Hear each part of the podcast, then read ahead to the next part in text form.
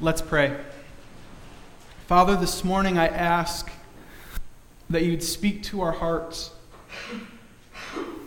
that you would call out to us, that this morning your word would not just be something that warms our hearts, that makes us feel good about ourselves, but Father, that this word would send us, and that wherever we go, your name would be known and people would come to you. It's in Jesus' name we pray these things. And everybody said, Amen.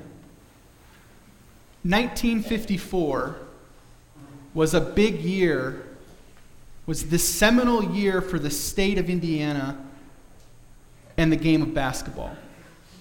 1953, the Hoosiers won the national championship. And in 1955, Crispus Attucks became the first all black school in the nation to win a state tournament with the great Oscar Robertson. In 1954, overshadows both of these great accomplishments. Now, it's not that Purdue won the national championship. We're still waiting on that. But 1954 is amazing because Milan made it to the state finals. In 1953, the year before, this little school of just over 160 students made it all the way to the morning session of the state finals. Uh, an amazing accomplishment for such a small school. made it all the way to the semifinals of the state championship. Blew everyone away. And in 1954, with most of its team returning, they were expected again to do great things. And as they breezed through the regular season, everybody knew something big was going to happen. And they made it all the way back to the state finals. And in the final, in 1954, they played Muncie Central, a school that has the record for state championships in the state. A school massive in size, especially compared to Little Milan. And through three quarters, the teams were even tied after three quarters. Little Milan.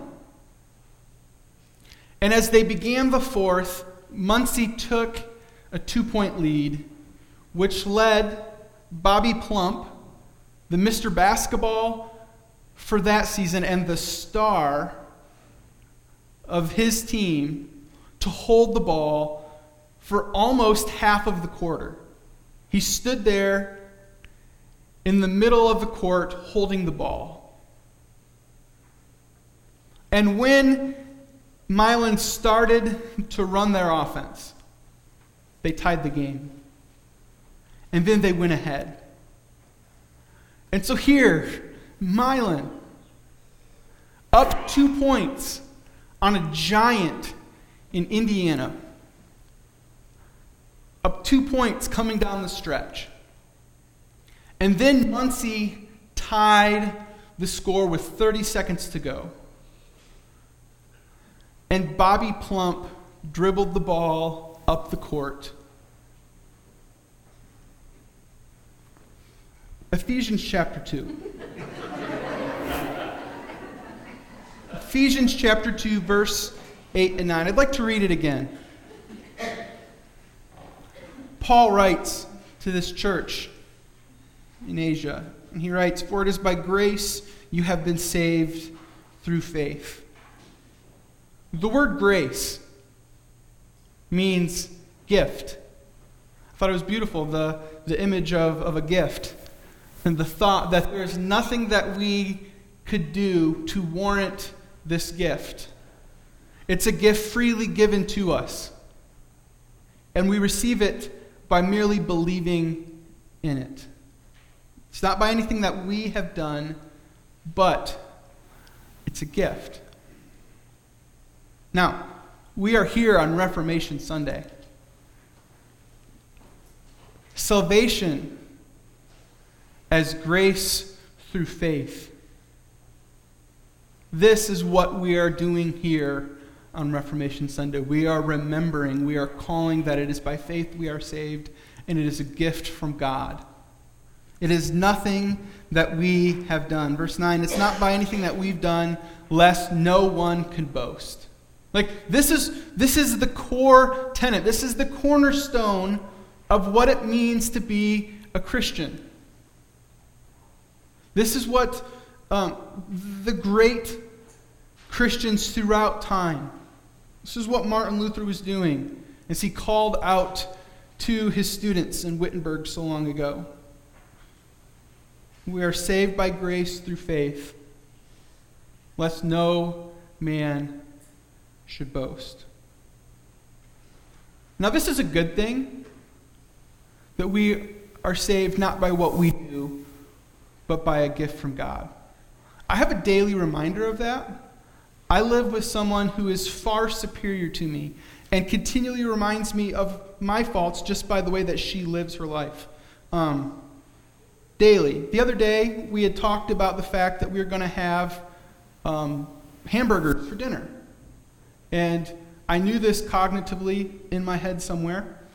And yet, as I'm suggesting different ways to defrost the burger patty that I had to make into patties, she is sitting there scratching her head. What is this silly person thinking? And then, as I'm walking out to do something else, she, she made the comment, which, of course, you're going to start the grill, correct? And that thought had not crossed my mind yet. And so, of course, my response was, Of course, I'm going to go out and start the grill. And she's left scratching her head, wondering, What is wrong with this man that I live with? right? We all, we all have these experiences where we are reminded that left to our own devices, we're in trouble. We are all reminded that we do not have what it takes merely by ourselves. And if we were left by our good works, we are left by our doing to earn our salvation, we would all be in trouble. This is a great passage.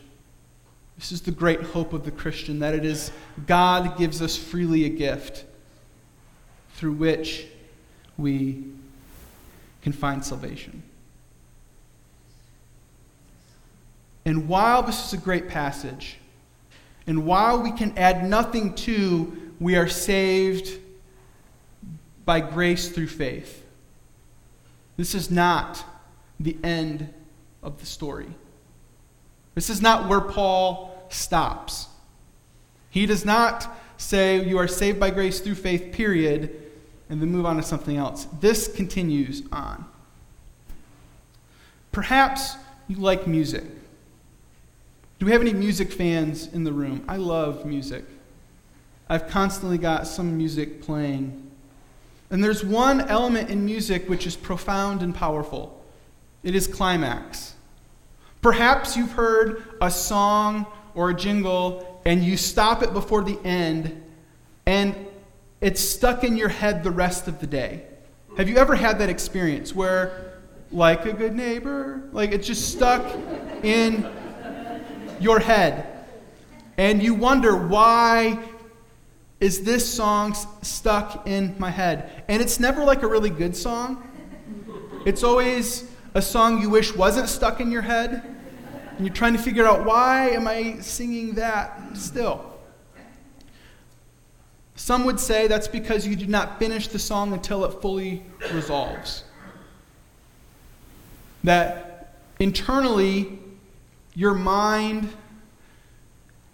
knows that the piece of music that you've heard has not come to its full climax, has not finished its development. Therefore, because it's not done, your mind can't get over it. It's like telling a story about Milan and not mentioning how the game ends. Right? It's like, it's like telling the greatest underdog story ever and finishing before Bobby Plump hits the game winning shot. And that's important because without the detail of the game winning shot, this story has no significance. David and Goliath walk into the battle scene, and if we don't mention that David beats Goliath, it's just another underdog getting defeated by a superior team. Finishing before the story fully resolves, we leave something hanging. We are saved by grace through faith, lest none of us can boast, is the gospel this morning. But Paul continues on. And in verse 10, he says, For we are God's workmanship. We are God's handy work. We are God's creativity, which is a reference to Genesis. It's a reference to creation.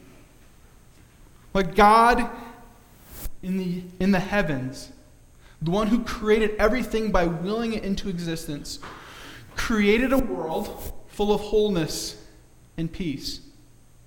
The Hebrew word for this is shalom. It, it's not just peace, it's not just that everything was out without conflict, but it's that everything was whole and complete. There was no error, there was no malfunction. Brokenness did not exist. This is how the world was created. And yet, we know the story that sin entered into the world. Open rebellion by God's created caused brokenness. That, this, that sin has broken creation. That God's workmanship, that God's handiwork, has broken itself. And we exist in the midst of this. And you know exactly what I'm talking about. Death enters, and we have all experienced that. Genesis 3 has a list. It talks about conflict between spouses. It talks about hard work to find food. It talks about the most beautiful moment in the life, the moment of birth, comes with pain. It talks about how there's enmity between creation and humans. There's even a mention of thorns and thistles. Like the created order that God created, full of wholeness and shalom and peace, is now marked and marred by sin, by death, and by brokenness. So Paul begins by saying, We are God's workmanship, and he's referring to that loaded conversation. And he continues created in Christ Jesus to do good works, which God prepared in advance for us to do.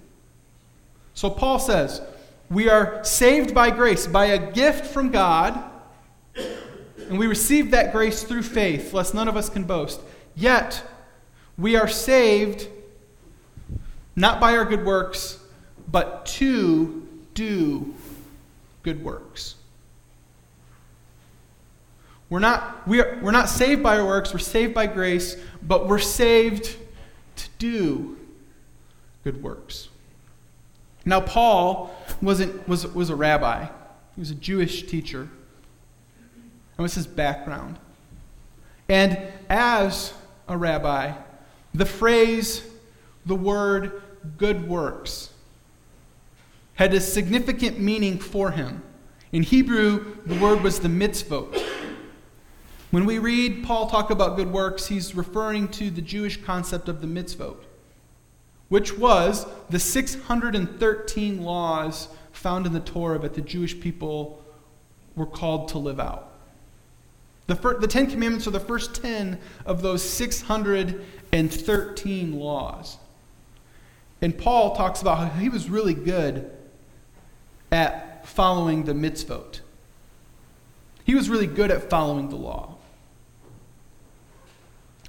We see, he says, we are saved to live out the law. We are saved to do good works.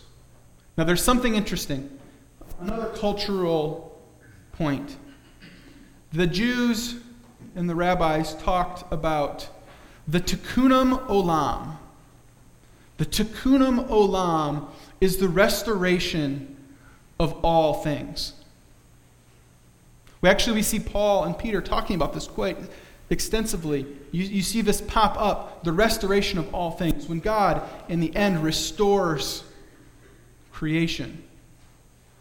Right? Like the God who created a world full of wholeness and peace and shalom is working to restore that which has been broken back to wholeness and peace. God sees in front of him a world marred and marked by sin, death, and brokenness, and is not okay with that. He sees a world bent on destroying itself. And it's not that God has sat back in heaven and said, Well, you did it to yourself. Instead, he acts. He begins by calling a man from the town of Ur named Abram. And he says, Go to my promised land.